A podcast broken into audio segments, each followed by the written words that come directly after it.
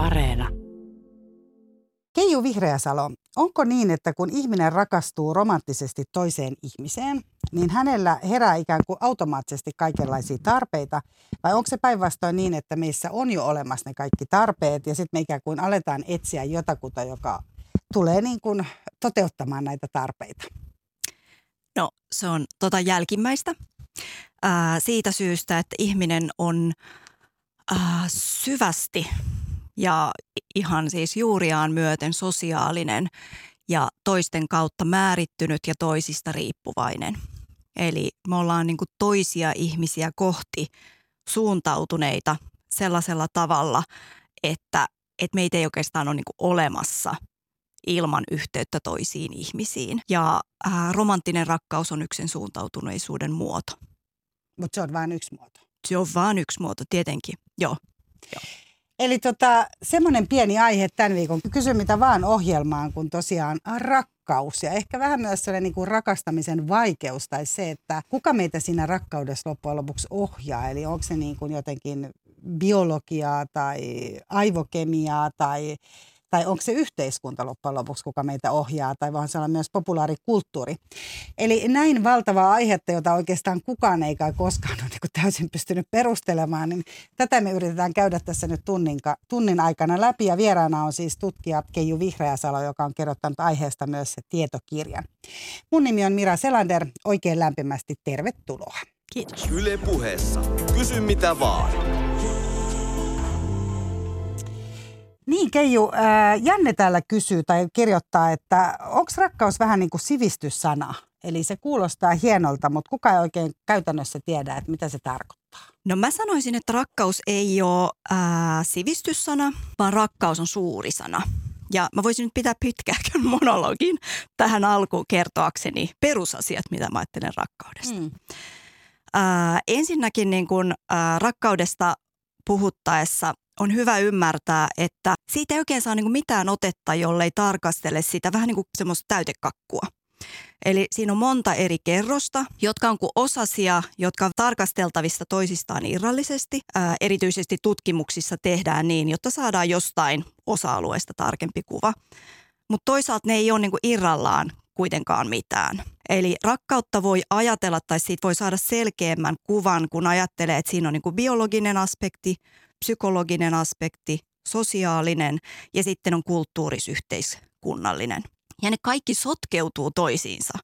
Eli vaikka voidaan ajatella, että biologinen olisi joku semmoinen niin perusta, jonka päälle se koko muu kakku rakentuu, niin toisaalta ei ole olemassa biologista, jota me voitaisiin tarkastella tai kokea koskaan irrallaan esimerkiksi yhteiskunnallisesta. Eli ne kaikki osaset niin kuin vaikuttaa toisiinsa ja yhdessä muodostaa sen mitä me ajatellaan, että mitä on rakkaus. Ja toinen iso erottelu, joka kannattaa tehdä, on se, että rakkaus ja parisuhde ei ole sama asia. Eli mä ajattelen, että rakkaus on suuri sana, joka kuvaa ihmisten yhteyden kaipuuta ja yhteyden kokemusta se on aika abstrakti sana ja se, niin kuin sitä sanaa voidaan käyttää niin kuin parisuhden rakkaudessa, mutta se sama niin kuin sana kuvaa vanhemman rakkautta lapseen, mutta se voi kuvata myös jumalayhteyttä tai luontoyhteyttä. Eli se on niin kuin tosi iso sana, joka kuvaa sitä ää, yhteyden kokemusta, joka niin kuin on kokemuksen hetkellä rauhaa, turvaa ja hyvää oloa. Parisuhde puolestaan on yhteiskunnallinen käsite. Sen historiallisuuden hahmottamiseksi on hyvä muistaa, että me ei olla puhuttu parisuhteesta vielä sata vuotta sitten tai edes 50 vuotta sitten. Sun mummolle ei varmaankaan ollut parisuhdetta. Hän oli ehkä avioliitossa, mutta sillä tuskin oli parisuhdetta. Hänellä oli ukki. Hänellä oli ukki ihan varmasti. Ja nämä oli Jaana Maksimaisen sanoja. Jaana on joskus sanonut, että mummilla ei ollut parisuhdetta. Jotta me ymmärretään sitä, että mistä me haaveillaan, kun me puhutaan parisuhteesta. Kun monesti kun ihmiset niin kuin haluaa tietää jotain rakkaudesta, niin ne itse asiassa kysyy parisuhteesta. Just tismalleen mietin tätä samaa. Mm. Ja kun luin näitä kuulijoiden kysymyksiä, niin kaikki melkein liittyy poikkeuksellisiin. Just se. Ja niin, niin kauan kun ne niin kun sotkeutuu toisiinsa, niin meillä on tosi niin kuin epäselvä kuva siitä, että miksi tämä on niin vaivalloinen tämä, tämä ongelma. Ja miksei sitä saa niin kuin haltuun jotenkin. Ja jo pelkästään, jos me irrotetaan hetkeksi tämä yhteiskunnallisesti määrittynyt parisuhde, ja me ajatellaan, että, että mistä, minkälaisista osista se koostuu. Historiallisesti vanhin kerros liittyy avioliittoon ja kotitalouteen. Eli way back tapana oli mennä naimisiin ja se oli juridinen side ja talouksien liitto ja se muodosti kotitalouden. Ja siellä kotitaloudessa mies oli pää ja, ja vaimo hänen alamaisensa ja sen liiton kautta mies esimerkiksi ikään kuin hipsukoissa omisti sekä vaimon että lapset. Ja sillä tavalla varmistettiin, että suvut jatkuvat tietyn miehen nimen alla. Ja samoin niin kuin vauraus kanavoitui sen juridisen siteen kautta. No, sen päälle tuli onnellisen perheen kerros. Suomessa se vahvistui noin 50-luvulta alkaen, vaikka se murtuma lähti tapahtuu vuosisadan vaihteessa, eli 1800-1900-luvun vaihteessa. Ja jos tämä äskeinen oli isän perhe, niin se on äidin perhe. Eli niin se 50-luvun jälkeen. 50-luvun jälkeen, joo. Onnell- onnellisuus liitetään siis äitiin. Onnellisuus ja kaikki niin kuin psykologiset rakenteet liitetään äitiin. Eli silloin alkoi syntyä niin kuin perhe, jossa painotettiin perheen sisäistä psykodynamiikkaa. Ja sen ydin on lapsi. Ja lapsi kasvaa naisen ja miehen, eikä heterosuhteen onnellisuuden varassa. Enää ei riittänyt pelkästään se, että, että on niin kotitaloutta ja juridiikkaa ja rahaa ja sitä kautta muodostuneet siteet, vaan tarvitaan myös jonkunlainen onnellisuuden pinta, jonka päällä se lapsi voi kasvaa normaaliksi yhteiskunnan jäseneksi. Tämän päälle alkoi kehittyä Suomessa suunnilleen 60-luvulta eteenpäin nautintoa ja hyvinvointia, niin kuin yksilöllistä nautintoa. Ja hy- hevo- se, oli, se ei ehkä ollut niin kuin hedonismia suorastaan, vaan pikemminkin niin kuin siinä pohjalla vaikutti seksologinen tieto. Eli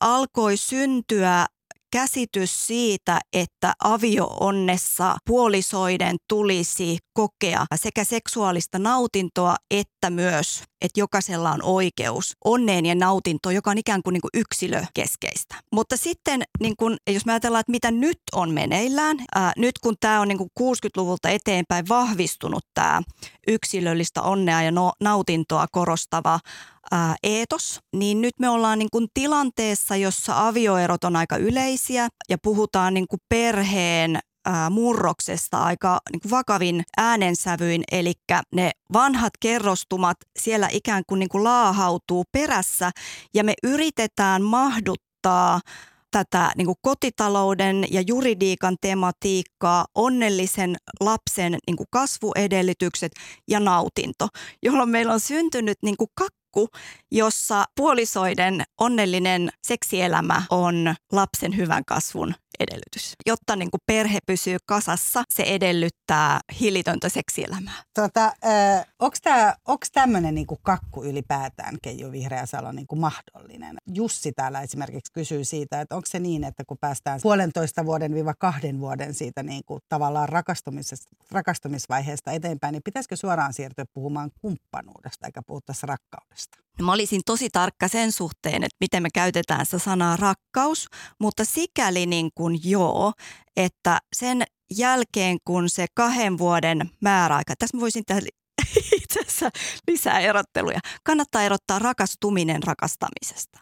Eli jos me puhutaan siitä kahden vuoden määräajasta, niin silloin me puhutaan niin kuin rakastumisen määräajasta. Ja sehän on se semmoinen niin kuin, serotoniini ja serat, juu, se on se niin kuin hormoni välittäjäaine myrsky, joiden nimiä mä en edes yritä luetella, koska yhteiskuntatieteilijänä mä aina unohdan ne jollei mulla ole lunttilappuja. Mutta, mutta niin kuin se on se, mitä pari vuotta keskimäärin tapahtuu. Eli semmoinen niin kuin my, kemiallinen myrsky, joka saa aikaan sen fiiliksen, että a toi on niin oikea, mulla on niin helppo ja hyvä olla ton kanssa ja kaikki on vaan niin siistiä ja helppoa. Ei ole virheitä ja ei ole, ei mitään. ole itsessä eikä toisessa minkäännäköistä niin kuin vikaa. Ei, ei, ei. Kaikki on vaan niin kuin tosi helppoa. Se on niin ihana tunne, että sen varassa haluaisi niin kuin elää ikuisesti. Ja sitten taas jos mä ajatellaan rakastamista, niin sehän on jotain, mitä voi kestää loppuelämän. Mutta sen dynamiikka on tosi erilainen, että se on enemmän ihmissuhde kuin kemiallinen koktaili. Eli siihen pätee vähän toisen tyyppiset lainalaisuudet, että silloin me voitaisiin puhua periaatteessa kumppanuudesta tai jostain, jos, jo, käyttää siihen jotain muuta ajatusta tai sanaa, joka kuvaa pitkään yhdessä ele, elämisen dynamiikka, joka ei perustu välttämättä vaan sille huumalle ja se ei ole pelkästään välttämättä helppoa. Todennäköisesti ei ole, että ihmisillä saattaa olla jotenkin tosi hassuja oletuksia rakkaudesta, että ikään kuin jostain voisi löytyä semmoinen tapa elää, joka on niin helppo ja ihana, että sä vaan lepäät sen päällä ja kiidät jotain elämän onnellista valtatietä eteenpäin. Sitä ei ole niin kuin rakkaudessa eikä missään muuallakaan. Elämään kuuluu se, että se on polveilevaa, hyvässä ja huonossa. Sä sanot, että 60-luvulta on lähtenyt tämä murros. Mä mietin, että uskotko siihen, että sellaisesta kokonaisesta kermakakusta, mistä sä puhut, eli parisuhteesta, missä on tämä kumppanuus, on jonkinlainen seksielämä, on se niinku sitoutuminen, uskollisuus, ää, on ne lapset. Tuleeko se olemaan myös jonkunlainen tavallaan semmoinen niinku status, että jonkunlainen jopa sivistyksen merkki? Kun nyt tämä on niin kauhean keskittynyt siihen, että, että ihmisten pitää saada se nautinto tavalla tai toisella. Ja on paljon näitä deittiäppejä ja, ja semmoista niin kuin hurmioitumista ja avoimia suhteita ja niin edespäin. Niin uskotko Keiju, että, että tavallaan se avioliitto voi nousta tai parisuuden voi nousta sellaiseksi, että wow, toi on jotain, mitä mä todella haluan saavuttaa. Sen sijaan, että mä miettisin iltaisin kello 9.15 siellä vessassa joka ilta, että mä en halua enää olla tässä, kun naapuri Marjakin eros. Se elämä näyttää paremmalta nyt. Tota, no ensinnäkin mä ajattelen, että, että jo nyt siitä huolimatta, että on tämä myrsky ja niin kuin monta kerrosta siinä niin kuin ideaalissa, että mitä me pidetään ikään kuin haluttavana, niin kyllä niin kuin parisuhde avioliittoineen edelleen on semmoisessa statusasemassa, että se on se normi. Ja ne, joilla, jotka ikään kuin kokevat onnistuneensa siinä, niin kyllä mä ajattelen, että heidän elämänsä on siinä mielessä helpompaa, että normin sisällä eläminen on aina helpompaa kuin normin ulkopuolella. Eli tavallaan me ollaan semmoisessa historiallisessa tilanteessa, jossa tämä on normi, mutta myöskään enää ei ole aivan tavatonta, että se niinku niiden ihmisten määrä, jotka elää siinä normin reunalla, on aika suuri. Ja, ja se ei ole niinku mikään rike enää, eli se on niin tavanomaista, että ketään ei voi ikään kuin paheksua, niin kuin oli vielä muutama kymmenen vuotta sitten ää, avioerolapsia sääliteltiin ja niin edelleen, että se oli niin paha epäonnistuminen. Mutta nyt se on melko tavanomaista, mutta se ei ole siltikään niinku muuttanut sitä asetelmaa, etteikö se niinku kestävä liitto, vaikka se olisi sisältäpäin huono. Mehän ei yleensä tiedetä, onko ne sisältäpäin niin kuin hyviä vai ei. Siinä on aina sellaisia vihjeitä, mitä voi ruveta seuraamaan. Kyllä, kyllä. Sosiaalisessa mediassa tai naisten lehdissä. Että, mutta, tota, mutta joo, niin ja kyllähän siis tosiasia on se, että kyllähän niin kuin poliittisesti ja yhteiskunnallisesti, jos ajatellaan, niin ää, parisuhde on asia, mihin ihmisen kuuluu yhteiskunnassa pyrkiä. Siis tälläkin hetkellä, että kyllähän me korostetaan paljon sitä, miten hyvää parisuhde ihmiselle tekee ja, ja just niin kuin mies elää pitempään, jos hänellä on parisuhde ja tietysti että lapset tosiaan nimenomaan, että he saa lähtökohtaisesti tasapainoisemman elämän ja kyllähän niin kuin yksinhuoltajuus, vaikka se onkin normaalimpi asia tai tavanomaisempi, niin onhan se vieläkin vähän semmoinen, että helposti puhutaan, että onko ne yksinhuoltajan lapsia esimerkiksi, jos tapahtuu jotain ikävää. Mm. Joo, ja kyllä niin kuin toi on hyvä pointti toi niin kuin huomion kiinnittäminen yhteiskunnalliseen. Eli jos me ajatellaan sitä, että onko perhe yhteiskunnallisesti merkittävä tai parisuhde yhteiskunnallisesti merkittävä, niin jos me katsotaan niitä keinoja, joilla yhteiskunnallisesti tuetaan perheenä elämistä ja parisuhteiden jatkuvuutta, niin se on aika massiivinen koneisto, joka ikään kuin, niin kuin pyrkii kannattelemaan nimenomaan sitä perheenä ja parisuhteena elämistä ja siellä edelleen on hyvin niin kuin voimakkaana se lapsen hyvinvointi niin kuin liittyy sidoksina siihen, että voivatko hänen vanhempansa hyvin ja siihen liitetään se todennäköisyys, että jos perhe on koossa, niin lapsi todennäköisemmin voi hyvin kuin että jos perhe ei ole koossa. Yle puheessa. Kysy mitä vaan. Kuulostaa siltä, että me eletään tosiaan vähän niin kuin kahta eri maailmaa. Eli meidän pitäisi tähdätä siihen perheeseen ja sen parisuhteen hyvinvointiin, että me voitaisiin hyvin ja saataisiin tarpeemme täytettyä, mutta sitten samaan aikaan niin kuin rinnalla kulkee tämä tietynlainen semmoinen niin liberaali ää, ajatusmalli myös siitä, että minä haluan itselleni ja minun kuuluu saada itselleni. Et meillähän on hirveän suuri, niin kuin, niin kuin sä aikaisemmin puhut itsekin, että on joku sellainen niin kuin liukuma, missä ollaan vaan niin kuin onnellisia. Ristiriitainen ehkä sitten kuitenkin niin kuin myös se yhteiskunnan. Niin, onko se yhteiskunnan, kenen viesti se on? Ei se ole yhteiskunnan viesti. Mä luulen, että yhteiskunnallinen painotus on perheessä ja parisuhteessa ja lapsessa. Et mä itse ajattelen, että yhteiskunnallinen on enemmän sitä niin kuin konkreettista, joka näkyy esimerkiksi niissä palveluissa, joita yhteiskunta järjestää. Oli ne sitten niin kuin valtion ja kuntien järjestämiä tai niin kuin järjestöjen ja Suomessa nousee niin kuin yhteistyössä. Ää, ja, ja kulttuurisella mä ehkä niin kuin ajattelen, että se on sitä niin kuin vaikeammin niin kuin kiinni saatavaa, joka saattaa toistua jossain niin kuin elokuvien narratiiveissa ja, ja mainoksien kuvastoissa ja niin edelleen, joissa on enemmän sitä sanottamatonta arvoa, niin kuin sanottamattomia arvoja, kun taas yhteiskunnallisesti on enemmän niitä niin kuin sanoitettuja. Ja nekään ei tietenkään ole selvärajaisia, että ne erottuisi toisistaan, vaan ne menee sotkuun tietysti myös, myös keskenään. Mutta mun mielestä tämä on ikään kuin, niin kuin, niin kuin historian, niin kuin ajan ominaisuus on se, että ajassa on aina niin kuin erilaisia ajallisia kerrostumia. Eli me ei niin kuin koskaan eletä semmoista niin kuin historiallista hetkeä, jossa kaikki muu olisi pyyhkiytynyt pois ja olisi vaan vaikkapa kahden viime vuoden aikana valitut arvot ja ihanteet, vaan meillä on niin kuin kauhea kasa erilaisia, jopa niin kuin vuosisatoja mahdollisesti tuhansiakin vuosia vanhoja arvoja, joista mun mielestä niin kuin sukupuoliin liittyvät oletukset on ehkä yksi niin kuin hyvä esimerkki siitä, että miten niin kuin pölyttyneitä käsityksiä siellä voi kulkea mukana, vaikka me ajatellaan, että no, vaikkapa jos me ajatellaan, että, että äh, kuinka vähän aikaa sitten naisen raiskaus avioliitossa kriminalisointi, kriminalisoitiin, siis sehän mun mielestä se oli 90-luvun puolella, eli niin kuin tosi vähän aikaa. Ja, ja sitten toisaalta kuinka kauan me ollaan pidetty naiset Suomessa itseämme tasa-arvoisina, niin toi on ikään kuin tosi hyvä esimerkki siitä, että, että miten niin kuin monessa kerroksessa ajassa on aina ää, käsityksiä siitä, että, että mikä on ikään kuin, niin kuin normaalia ja toivottavaa ja, ja minkälaiset asiat kuuluu johonkin ilmiöön.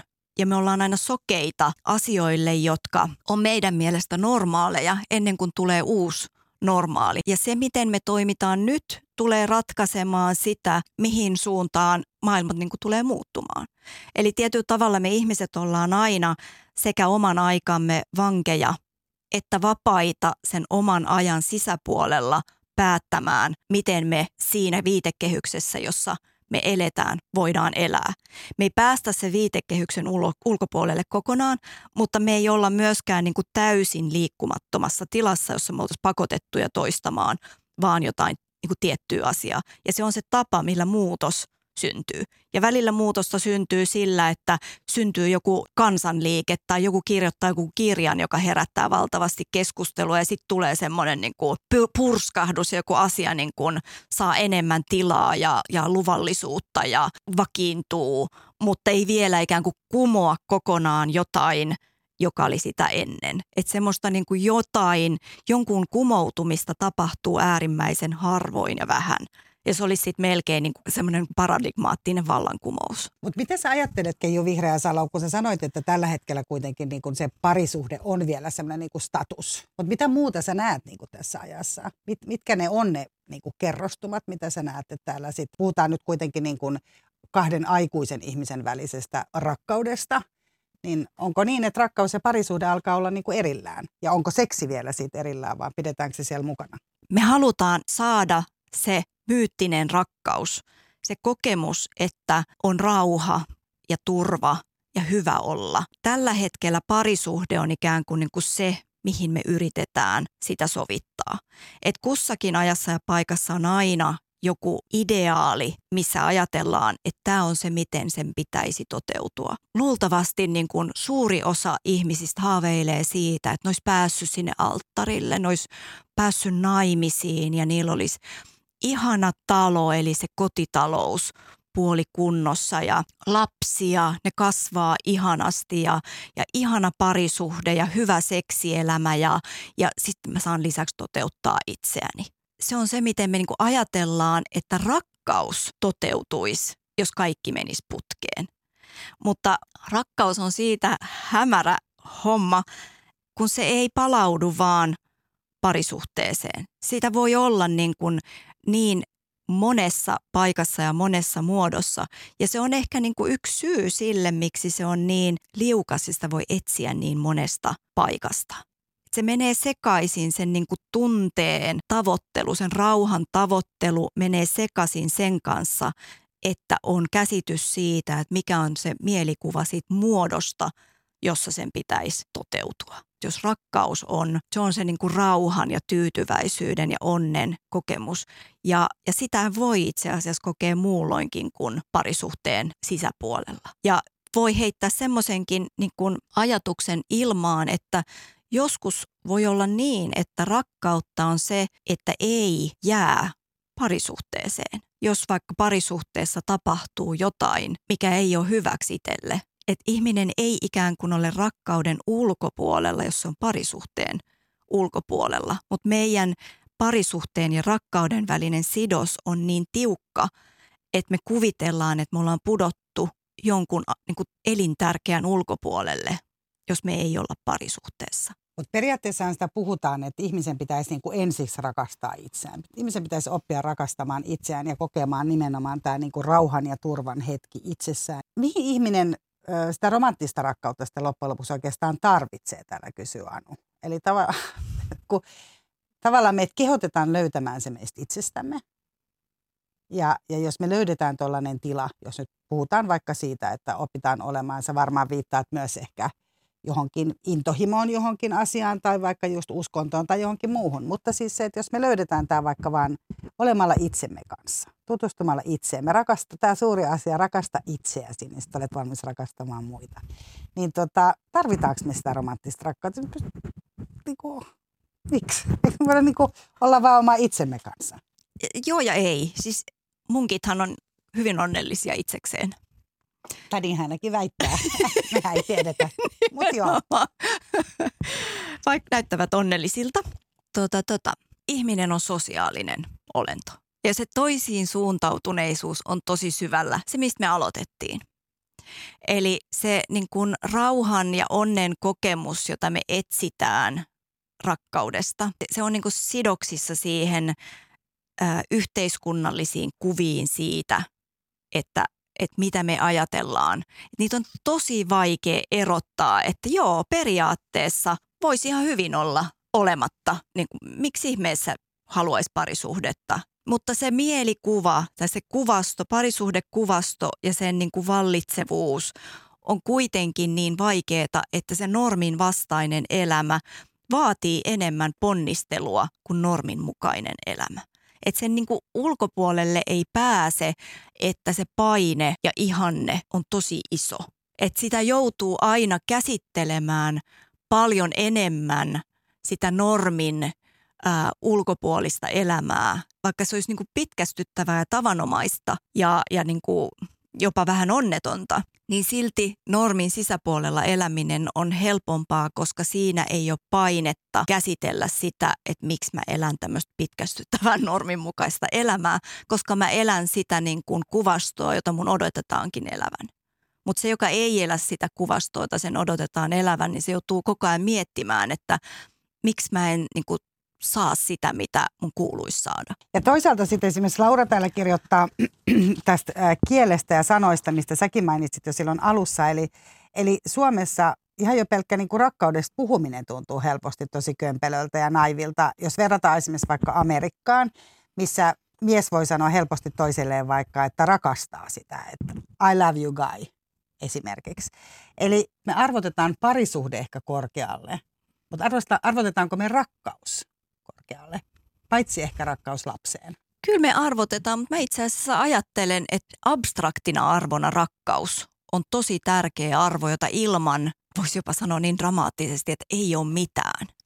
Eli niin kun, niin kun rakkaus eettisenä ja poliittisena pyrkimyksenä on tosi tärkeä arvo. Mutta miten se niin kun tehdään – on sitten, niin kuin se ei ole tekninen asia. Me ihmiset niin toivottaisiin, että löytyisi asioihin semmoinen niin tekninen ratkaisu, vähän niin kuin semmoinen ohjekirja, että okei, että hyväksyn tänne, että rakkaus on arvo ja miten mä sen teen ää, yhteiskunnallisella tasolla politiikassa ja miten mä teen sen niin kuin yhte, y, yksilöllisellä tasolla niin kuin mikrostruktuureissa tai mun sisäisessä elämässä. Silloin aina ollaan eksytty elämän monimutkaisuudesta että ar- rakkaus arvona on suuri ja minusta ehdottomasti niin kuin tavoittelemisen arvoinen, mutta se on elämän mittainen matka eikä joku niin kuin, ää, teknisellä ää, vipstaakilla tai jollain niin kuin menetelmällä haltuun otettava juttu, jonka sä teet vaikkapa parissa kuukaudessa. Sä teet sitä ikään kuin koko elämän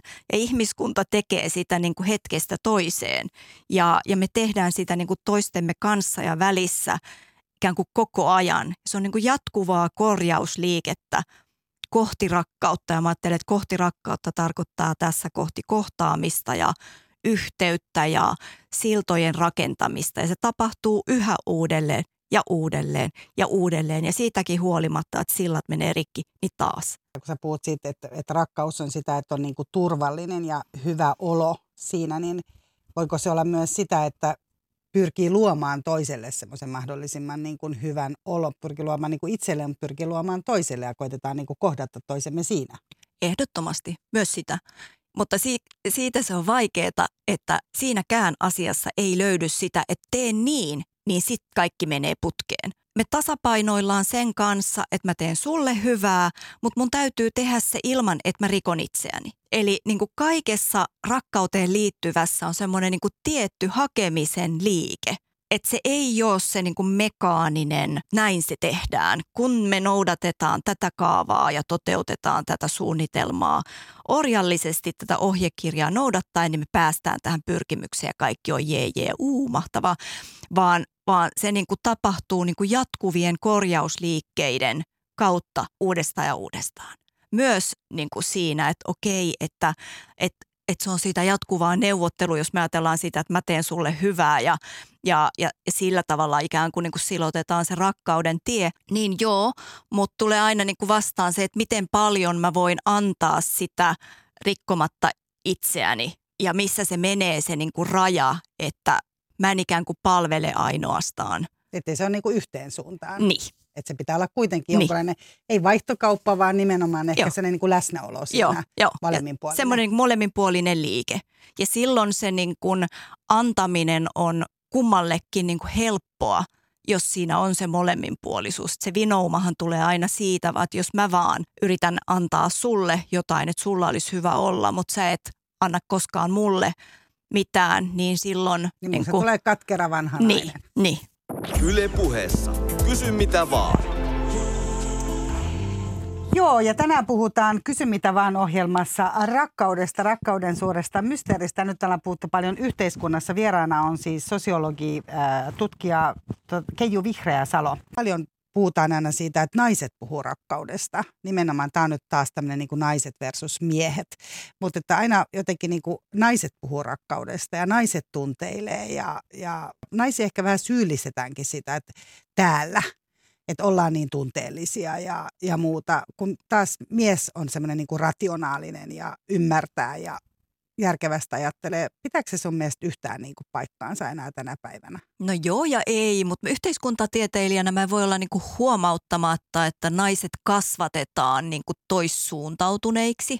Eli meidät kasvatetaan niin kuin suuntautumaan kohti niin kuin ihmissuhteiden luomista. Eli niin kuin se on aika niin kuin semmoinen syvälle käyvä kulttuurinen arvo, jopa niin kuin tavallaan, että meidän tunnerakenteet – rakentuu siltä pohjalta, että naisten tulee olla niin kuin toisia ihmisiä kohti suuntautuneita, joten ei ehkä ole niin kuin mikään ihme, jos se näkyy myös siinä, siinä tota, niin kuin rakkauskäyttäytymisessä, eikä me päästä valitettavasti niin kuin sellaista ää, niin koetta tekemään, jossa me päästäisiin tarkastelemaan sitä, että millaisia naiset olisi, jos ne ei olisi kasvaneet tässä kulttuurisessa viitekehyksessä. Sä mainitsitkin, että rakkaushan ei ole pelkästään niin kuin parisuhden rakkautta, vaan se, että yksi iso rakkauden muoto on esimerkiksi rakkaus lapseen tai lapsen rakkaus vanhempiin, joka on varmaan niin kuin, sitähän voisi pitää jollain tavalla tämmöisenä niin kuin pyyteettömänä. Sitä voisi ajatella tälle pyyteettömänä. Millä tavalla ää, se rakkauden niin kuin tunne eroaa siitä parisuhden rakkauden tunteesta, kysyy Anni. Onko se jotenkin esimerkiksi vaikka aivoissa, näkyykö se toisella tavalla? No mä en ole mikään aivospesialisti, mutta sen pohjalta mitä mä aivoista tiedän, niin, niin arvelisin, että se näkyy myös aivoissa, koska todennäköisesti ää, jotkut semmoiset alueet aivoissa, jotka on, on aktiivisia niin kuin romanttis-eroottisesti sävyttyneessä suhteessa, niin ei ole aktiivisia, kun on kyse aikuisen suhteesta lapseen. Ainakaan toivottavasti. Niin, nimenomaan ainakaan, ainakaan toivottavasti. Mutta tota, yhteistä niissä on se niin kuin yhteyden kokemus, sen arvon tunnistaminen, että tässä on jotain niin kuin hienoa ja tärkeää. Ja, ja sitten siinä on tietysti niin kuin erilaisia palasia, että, että ä, aikuisen ja lapsen välin, välisessä suhteessa aikuinen on tietysti vastuussa toisella tavalla kuin on aikuisen ja aikuisen välisessä suhteessa. Eli se suhdedynamiikka on toisenlainen, vaikka se rakkaus ehkä siellä niin kuin luonteelta, että kummassakin on niin kuin vahva kiintymys. Ja, ja se on ehkä se, mikä niitä yhdistää. Ja sitten on niitä asioita, jotka, jotka erottaa. No mitä sitten Tiina Susanna täällä kysyy, että mitä jos ei koe sitä, jos ei niin kuin koe rakkautta. Täällähän on laittanut äh, esimerkkinä esimerkiksi puolison vanhemmat. Mutta no se on täysin ymmärrettävä. Silloin tästä, tulee va- tästä emme lähde edes keskustelemaan. siinä, siinä kohtaa mun mielestä tulee vaan hyvät tavat vastaan. Mutta jos oikeasti on, on joku sellainen, että sun pitäisi rakastaa tai pitäisi ehkä rakastuakin uudestaan, niin onko se semmoinen taito, mitä me voidaan niinku opetella tai oppia? No mä ajattelen, että toisen hyvin kohteleminen laittaa todennäköisemmin liikkeelle jotain hyvää kuin toisen huonosti kohteleminen. Eli jos haluaa muuttaa jotain dynamiikkaa vaikkapa tulehtuneessa parisuhteessa, niin siinä voi laittaa liikkeelle mieluummin hyvää kuin huonoa, jos haluaa sitä muuttaa. Sä et tietysti niin kuin yksin sitä pysty tekemään. Niin siinä on taas se tasapaino. Niin. Eli jos toinen ei lähde siihen mukaan, niin sitä on niin kuin mahdoton yksin muuttaa, mutta, mutta se lähtee semmoisista pienistä teoista, jotka niin kuin, ää, pienis, pieninä murusina aluksi voi lähteä kääntämään – sitä laivaa. Mutta mä luulen, että siihen tarvitaan tosi paljon kärsivällisyyttä, että jos on joku paha tulehdus, joka on kasvanut mahdollisesti vuosien mittaan, niin kuin monesti pitkissä suhteissa ilmeisesti taitaa olla, että se tapahtuu vähän hissukseen ja sitten yhtäkkiä niin kuin leviää käsiin. Niin jos sitä haluaa muuttaa, niin siihen tarvitaan kaksi aika niin kuin siihen muutokseen sitoutunutta ihmistä, että ikään kuin, niin kuin purkaa sen tulehtuneen kaavan ja korjaa tilalle niin kuin hyvää ja kaunista kyllä mä itse uskon, että se on, on mahdollista, mutta se vaatii, vaatii tahdonvoimaa. Ja kyllähän niitä, niin kuin jos ajattelee empiiristä evidenssiä, niin onhan, onhan semmoisia niin kertomuksia paljon suhteista, jotka on niin kuin kääntyneet uuteen nousuun. Niin kukoistaa niin. uudestaan, varsinkin sitten ehkä parisuudeterapian, Joo, parisuudeterapian avulla. Mutta tämä on tietysti mielenkiintoinen, että voiko oppia rakastaa, niin on ki- mielenkiintoinen siinä myös, että täällä SV kysyy siitä, että mitä sä ajattelet tutkijana esimerkiksi ensitreffit alttarilla ohjelmasta, missä pariskunta järjestetään yhteen tai ylipäätään järjestetyistä liitoista, että rakastutaanko niissä kuitenkin jossain vaiheessa, vaikka liitto olisi alun perin ihan platoninen, ja onko se rakkaus sen parisuhteen onnistumisen kannalta välttämättä edes tarpeellinen. No ensinnäkin tuosta treffit alttarilla, mikä se oli? Ensitreffit alttarilla. Ensitreffit alttarilla. En katso, mutta tokikin tiedän. Kuten myös muut vastaavat niin kuin reality-tyyppiset sarjat, niin mun mielestä ne on sekä, sekä tota sirkusta että bisnestä, jotka niin kuin repii irti kaiken, mikä, minkä tästä niin kuin ihmisten kaipuusta yhteyteen ja rakkauteen voidaan, voidaan repiä. Ja sitten toisaalta ne myös uusintaa ää, sitä kuvastoa, että se on meille niin kuin haluttavampaa. Eli se on yksi osa sitä ilmiötä, joka pitää yllä sitä, että oi kumpa pääsisi alttarille. Mutta siis entä se järjestetty avioliitto, no- koska no, sehän on, tämähän on kuitenkin niin kuin aika länsimainen juttu tämä romanttinen rakkaus ja joo. mahdollisuus valita. Ja, no mä ajattelen, että, että niin kuin järjestetty avioliitto voi olla yhtä lailla onnellinen kuin onneton sen onnellisuutta ei voi mitata samoin kriteerein kuin näiden niin kuin vapaaseen ja intohimoiseen valintaan perustuvia liittoja, koska niiden logiikka on täysin erilainen. Mutta kummassakin voi olla, voidaan olla sekä onnellisia että onnettomia. No entä sitten tämä rakastuminen itsessään? Mikä on täällä kysynyt, että jos ihminen rakastuu pikkuhiljaa vaikkapa ystävään tai kollegaan, niin mikä on se kohta, missä ne ihmisen silmät niin kuin aukeaa sille rakkaudelle ja tarvitaanko siihen se, että toinen on ikään kuin jo valmiimpi sille asialle, eli jo rakastunut? Kiehtova kysymys. Tota, se, että missä kohtaa se tapahtuu, varmaan riippuu ihmisestä. Pikkujouluissa. Yleensä keskimäärin.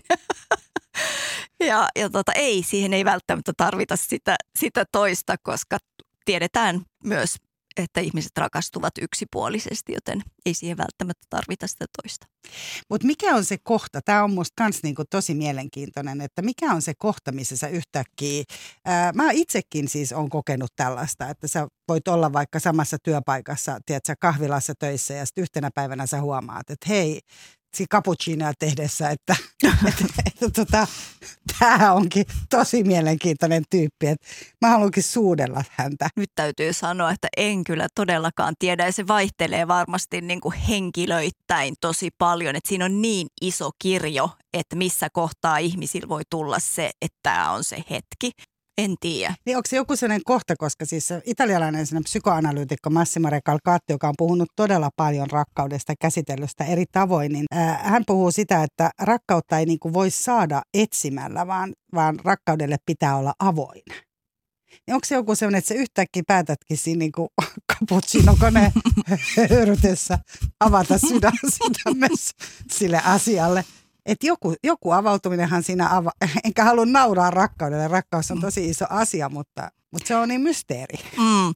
Ja, ja tuossa ehkä on hyvä niin tuossa kohtaa erottaa taas tämä, että, että onko siinä niin ihastuminen, rakastuminen vai, vai niin kuin rakastaminen, että se rakkaus on sanana jo niin abstrakti, että yhtäkkiä tuli rakkaus, niin sehän kuulostaa siltä, niin kuin olisi yhtäkkiä lähtenyt niin kuin taju, että, että yhtäkkiä universumi avautui silmiini edessä, kun taas semmoinen niin kuin mielenkiinnon heräämisen prosessi on ehkä vähän tietysti niin pitkästyttävämpi tapa kuvata sitä, että mitä siinä cappuccino-koneen äärellä, äärellä ehkä tapahtui. niin Mutta joo, mutta tietysti tämä avautuminen on aika tärkeä niin kun kohta, että et ihminen on avoin sille tai ei ole. Eli kun Janne Koski tässä kysyy, että et miksi rakkaus välttelee häntä, mitä sä niin vastaat? Toiset töytää rakkautta tai ihastumista tosi helposti ja Janne Koski ei ole. Toi on se vastaus, jota me kaikki haluttaisiin me kaikki haluttaisiin tietää, että, että niin kuin, miksi joku asia ei tapahdu sillä tavalla, kun haluaisin sen tapahtuvan. Se on ehkä niin kuin maailman suurin unelma saada vastaus tohon kysymykseen, että kuule, se johtuu tästä.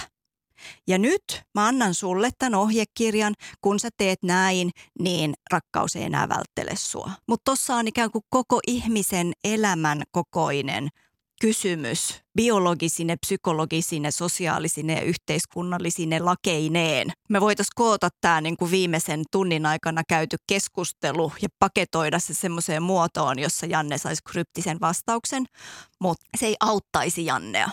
Mutta tota, tuollahan internet pullollaan. Mä oon katsonut mm-hmm. tuolla, siis tuolla on internet pullollaan ohjeita ja videoita siitä, että varsinkin, ja nämä on hyvin suuntautuneita mies-nais, eli siellä ei puhuta mun mielestä muista sukupuolista mm-hmm. kauheasti. Että, että englannin kielellä, italian kielellä, espanjan kielellä, ranskan kielellä siis löytyy ihan mieletön määrästä, että mä kerron sulle, kun sä käyttäydyt näin, niin sä löydät itsellesi naisen tai sä löydät mm-hmm. itsellesi miehen. Mutta sä oot Keiju tutkijana sitä mieltä, että se ei ole ohjetta. Eli me, niin kuin... mä, mä oon sitä mieltä, että siihen on olemassa lukuisia aivan päteviä ohjeita, mutta mikään niistä ei ole sellainen, että, että se ratkaisisi kaikki nämä rakkauteen liittyvät ongelmat.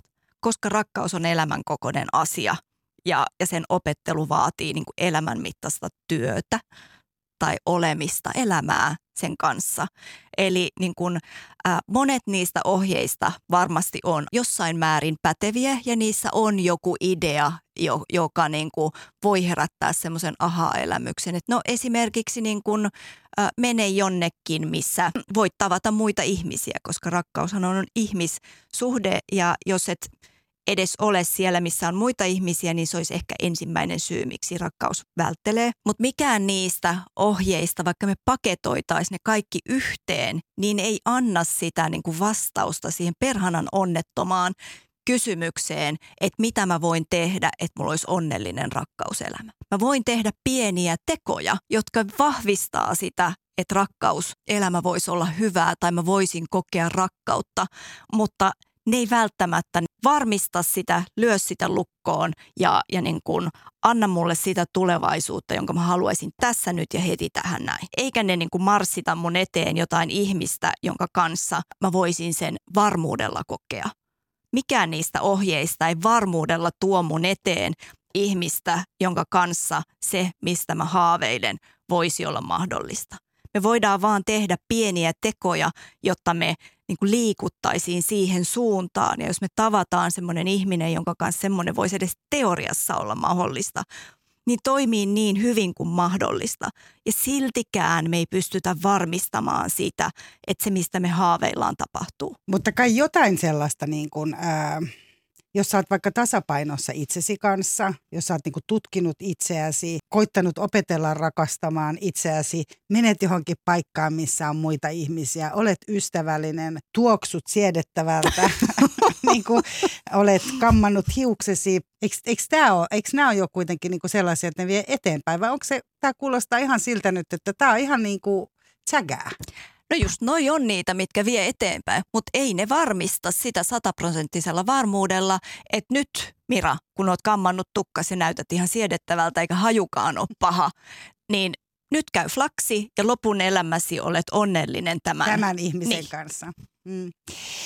No miten sitten tota, äh, täällä Annika kysyy, että missä määrin dopamiinin tarve määrittelee meidän raka- rakastumista, eli onko osa ihmisistä koukussa nimenomaan siihen tunteeseen, minkä mahdollinen ihastus saa aikaan ja kehen me oikeastaan rakastumme? On, on, varmasti on. Äh, sehän on just sitä, niin kun, että jos ajatellaan tämän hedonismin kautta, eli jos ollaan kiintyneitä siihen huuman tunteeseen, niin hakeudutaan uudestaan ja uudestaan siihen rakastumisvaiheeseen. Eli sitten täytyy vaihtaa aina, kun se rakastumisvaihe sen tietyn määräajan jälkeen on loppu. Ja jos ei ole kiinnostunut siirtymään rakastamisvaiheeseen, niin sitten täytyy hankkiutua taas uusiin kuvioihin, jossa se huuma voi toistua. Mikä se oli se toinen osa? Ää, rakast, kehen niin kuin Kehen? No kehen siitä, me rakastutaan? Joo, siitä tiedetään kaikenlaista. Tiedetään, että, että ihmiset niin kuin rakastuu että on tuoksuja, jotka niin kuin tunnistaa ja vetää puoleensa. Ää, iiriksen, kasvon muodot. Ää, psykologit väittää, että me hakeudutaan niin kuin lapsuudesta tuttuihin kuvioihin, sitä nimittäin toistopakoksi. Ja yhteiskuntatieteilijät tietää kertoa, että me etitään niin kuin samankaltaisuutta, eli samaa koulutustaustaa, samaa kulttuuritaustaa, samaa tulotaustaa. Eli tässä tulee jälleen se, että me tiedetään kyllä tosi paljon siitä, että minkälaiset asiat vetää puoleensa, mutta se ei, sekään ei muuta sitä, että me voitaisiin niinku järjestää tuolta joku ihminen, että, että tuolla on toi Martti, joka tuoksuu just oikeanlaiselta ja kasvotkin on oikein muotoiset. Iirikset. Iirikset on, on just prikuleen niin kuin presiis tälle ihmiselle hyvät ja on tämä psykologinen kaava on samankaltainen ja tulotaso ja koulutustaso ja, ja kaikki muukin niin kuin täsmää, että, että it's a match. Mutta kun se ei mene niin. Eli me tiedetään niin kuin todennäköisyyksiä ja me tiedetään niin kuin lainalaisuuksia, mutta silti niin kuin ihmisjoukosta – sen ihmisen valitseminen, joka ikään kuin, niin kuin vastaisi niitä todennäköisyyksiä ja lainalaisuuksia, niin jälleen ollaan sillä niin mahdottomalla mysteerialueella, jossa me joudutaan sietämään sitä, että et, et elämä jättää meille semmoisen niin avonaisen tilan, jossa, jossa me joudutaan niin kuin seikkailemaan ja kokeilemaan ja tutustumaan ja yrittämään. Eli siinä on tavallaan se rakkauden mysteeri. niin Siinäpä se. Mm. Että se tulee. Mutta tietysti kun sä sanot tuosta dopamiinista vielä, niin äh, onko se tavallaan niin, että esimerkiksi kun on nämä, kaikki nämä deittiäpit ja tämän tyyppiset, niin tavallaan niin kuin sitä kautta tietysti saa aika paljon. Sä voit hakea sieltä koko ajan niin kuin uuden tyypin. Ja, mutta onko siinä niin kuin tavallaan myös saman aikaan se, että äh, rakastutaanko me jollain tavalla myös vähän niin kuin itseemme silloin? Että onko se, että et kun me rakastutaan, niin toinen tuo esiin sun kaikki hyvät puolet. Sä haluat olla ihana ja, ja tavallaan siinä, niin onko se kuitenkin niin kuin jonkunlaista itseen rakastumista ja onko se myös niin kuin pettymystä sit itseen, sit kun se ihastumisvaihe menee ohi? Varmasti siinä on sitäkin, sitäkin mukana ja onhan siinä niin kuin rakastumisvaiheessa, ää, paitsi että se toinen näyttää täydelliseltä, niin se, että itse näyttää täydelliseltä sen silmissä on ihana tunne. Ja sitten tietysti se niin kuin, niin kuin tunne, joka tästä kokemuksesta, sen niin kuin toisen ihanuudesta ja siitä, miten ihana mä oon sen silmistä, niin, niin sehän on aivan niin kuin kerta kaikkiaan fantastinen niin kuin olemisen tila. Ja onhan se koukuttavaa. Kukapa ei haluaisi niin kuin elää siinä tunteessa mielellään pysyvästi. Ja, ja kun se murenee ja siihen alkaa tulla jotain likaisia sukkia ja, ja jo- joku niin kuin ruma vyö, että miten mä en ole ikinä huomannut silloin noin mauton vyö, niin kyllähän se koskettaa myös itseä. Sitä, että millä tavalla se toinen alkaa nähdä samaan aikaan, kun sä kiinnität huomiota, että miten mä en tajunnut, että silloin on karsee vyö, niin se alkaa nähdä sussa jotain ihan vastaavia asioita, että mitä se niinku rouskuttaa ruokaa noin niinku oudosti. Ja, ja, tota, ja, ja jotain murenee siinä täydellisyydessä, niin kyllähän se koskee myös, myös itseä tietysti. Ainakin jos on terve ihminen, niin se koskee myös itseä. Ja, ja tota, jos ei ole, ei ole terve, niin sitten ei varmaan niin kuin mene itseensä lainkaan.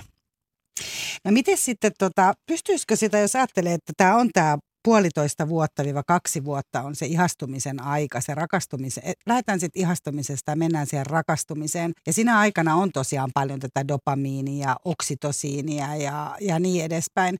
Äh, siihen on myös käytetty, on myös sanottu, että se on niinku tietty aika tai tietty määrä yhdyntäkertoja. Joskus puhuttiin näin, en muista sitä. Yritin laskea sitä, että voiko se olla, että se oli 2000, joka tuntui musta aika paljolta.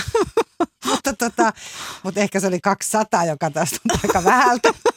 niin, en tiedä, ehkä tämä on nyt joku, en, en muista kunnolla, mutta, mutta siis pystyttäisikö me jollain tavalla niin pidentää sitä ihastumisen tai rakastumisen aikaa sillä, että me nähtäisi vähän vähemmän? Esimerkiksi näkisikin vain kerran viikossa tai se, että ei esimerkiksi harrastaisi sitä seksiä siinä alkuvaiheessa, vaan niin pidentäisikin sitä, tiedätkö, että tekisi niin järkevämpiä päätöksiä. Mm.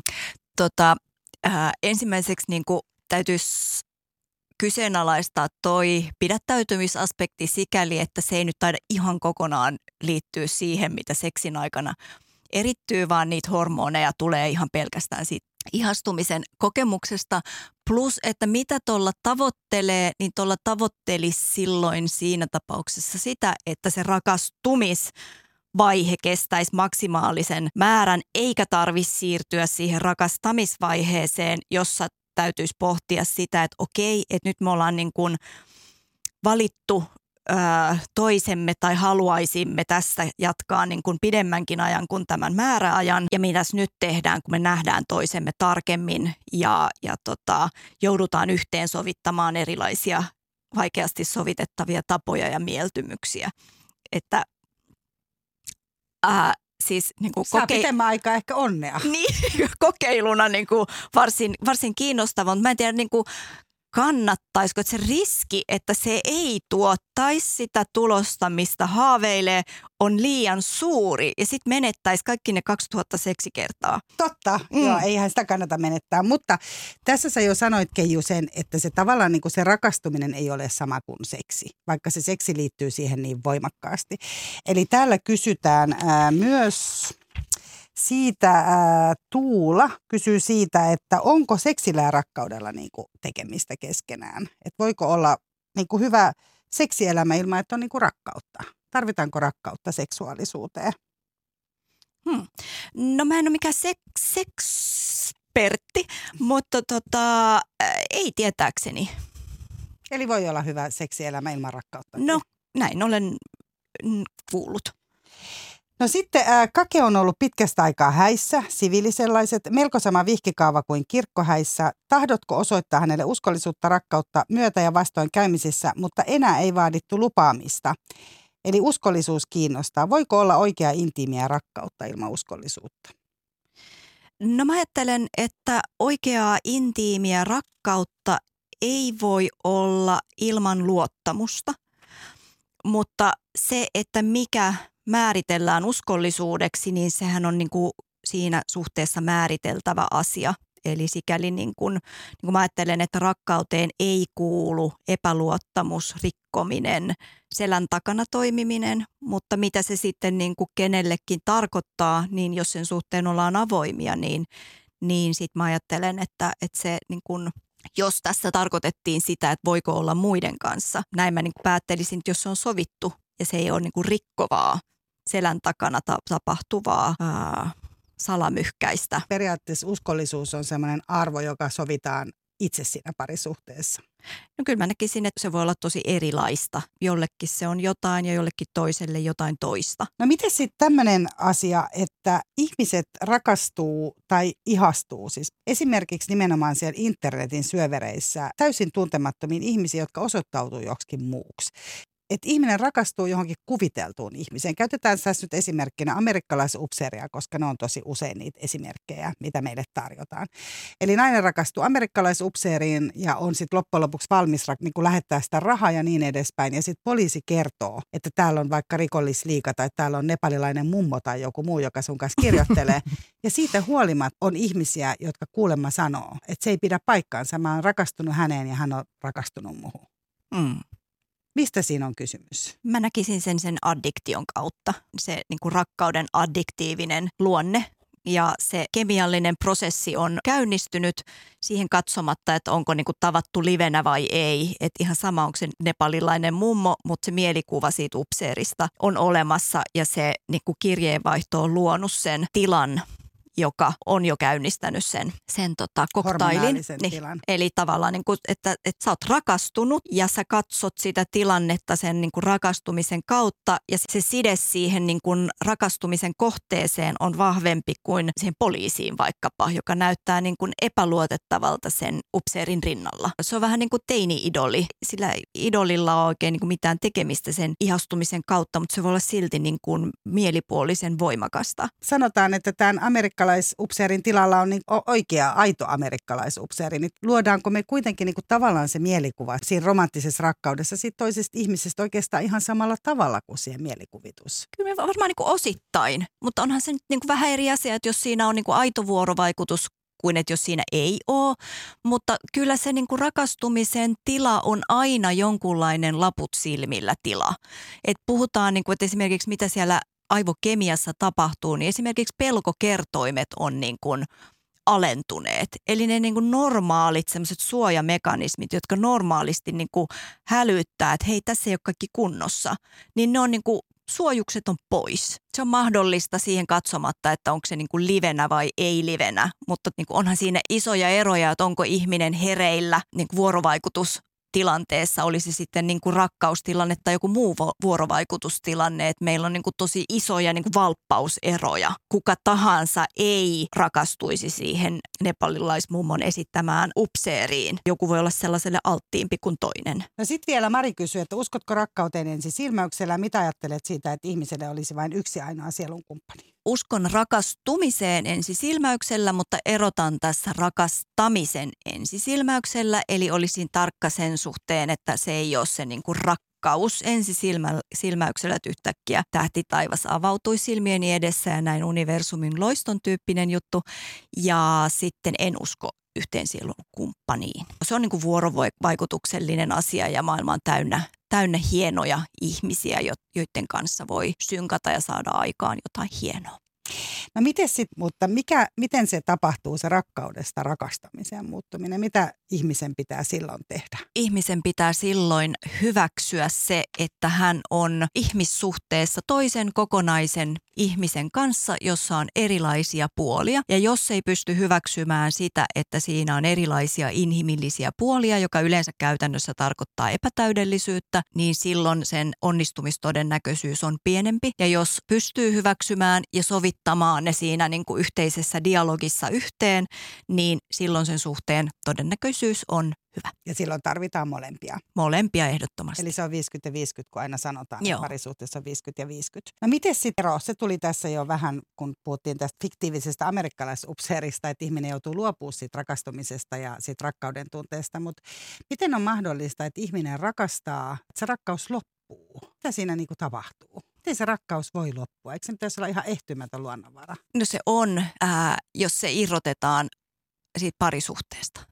Eli parisuhteessa voi olla alku ja loppu, mutta rakkaus abstraktiona on ehtymätön luonnonvara. Eli rakkaus sinänsä ei lopu maailmasta tai sen potentiaali ei lopu olemasta, vaikka se loppuu siitä, siitä suhteesta. Ja miksi se loppuu, niin no siinä mentäisiin siihen niin kuin alun keskusteluun niistä niin kuin asioista, joita me halutaan niin kuin mahduttaa siihen niin kuin kokemukseen, että missä muodossa me halutaan se rakkaus kokea ja jos ei se onnistu siinä muodossa, kun me se silmiemme edessä nähtiin, niin me ollaan nykyään valmiita niin kuin päättämään se. Ja mitä sitten, jos toise, toinen, toiselta loppuu niin kuin rakkaus ja se ei lopu multa?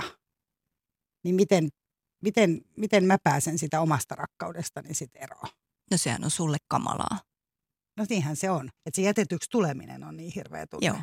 Joo, ja se, se, se, on, se, on, se on kamala tunne ja sitä ei voi muuta kuin elää pois, surra pois. Että hyväksyä tai on pakotettu hyväksymään se, että ei voi hallita sitä, sitä toista.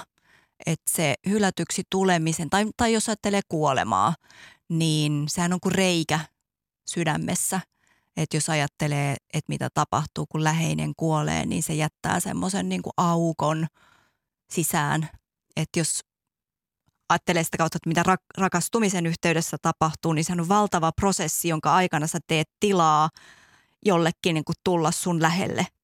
Ja kun rakkaus päättyy, päättyy se sitten niin kuin hylkäämiseen tai kuolemaan, niin se aukko, se tila, jonka sä teit sille toiselle, niin onkin ammottava aukko. Ja sä joudut tekemään hirveän työn, että se aukko niin kun, ää, täyttyy jollain hoitavalla tai kuroutuu umpeen tai miten, mikä se niin kun onkin se prosessi, jonka myötä ikään kuin se toisen ihmisen jättämä aukko ei ole enää kipeä että sä pystyt taas jatkamaan elämää. Että mehän ollaan niin sosiaalisissa suhteissa rakentuvia olentoja ja se sosiaaliset sosiaalisissa suhteissa rakentuminen käytännössä on ikään kuin, jos ajattelee metaforaa, niin se on sitä, että meissä on niin tiloja toisille ihmisille ja me nähdään itsemme toisten ihmisten kautta. Ja kun niitä suhteita muutetaan, niin sinne jää reikiä ja aukkoja ja, ja korjattavaa ja se voi olla tosi työlästä ja tuskallista. Onko rakkaus sun mielestä Keiju valinta? On. Se on suuri, tärkeä valinta ja tärkeä arvo, jota kohti ehdottomasti tulee ja kuuluu liikkua kaikissa sen merkityksissä ja, ja rohkeasti ja pelottomasti. Ja puhuukin sitä avoimesti. Ja puhuukin siitä avoimesti, joo. Hyvä. Lämmin kiitos. Tässä oli Kysy mitä vaan tällä kertaa. Oli taas mahtavia kysymyksiä. Lämmin kiitos niistä. Ja tosiaan kiitos Keiju Vihreäsalo, että tulit vieraaksi avaamaan tätä aihetta, mitä varmaan eri tavalla tullaan avaamaan jatkossakin tässä Kysy mitä vaan ohjelmassa. Mun nimi on Mira Selander. Oikein mahtavaa tätäkin viikkoa ja ensi viikolla puhutaan terrorismista. Yle puheessa. Kysy mitä vaan.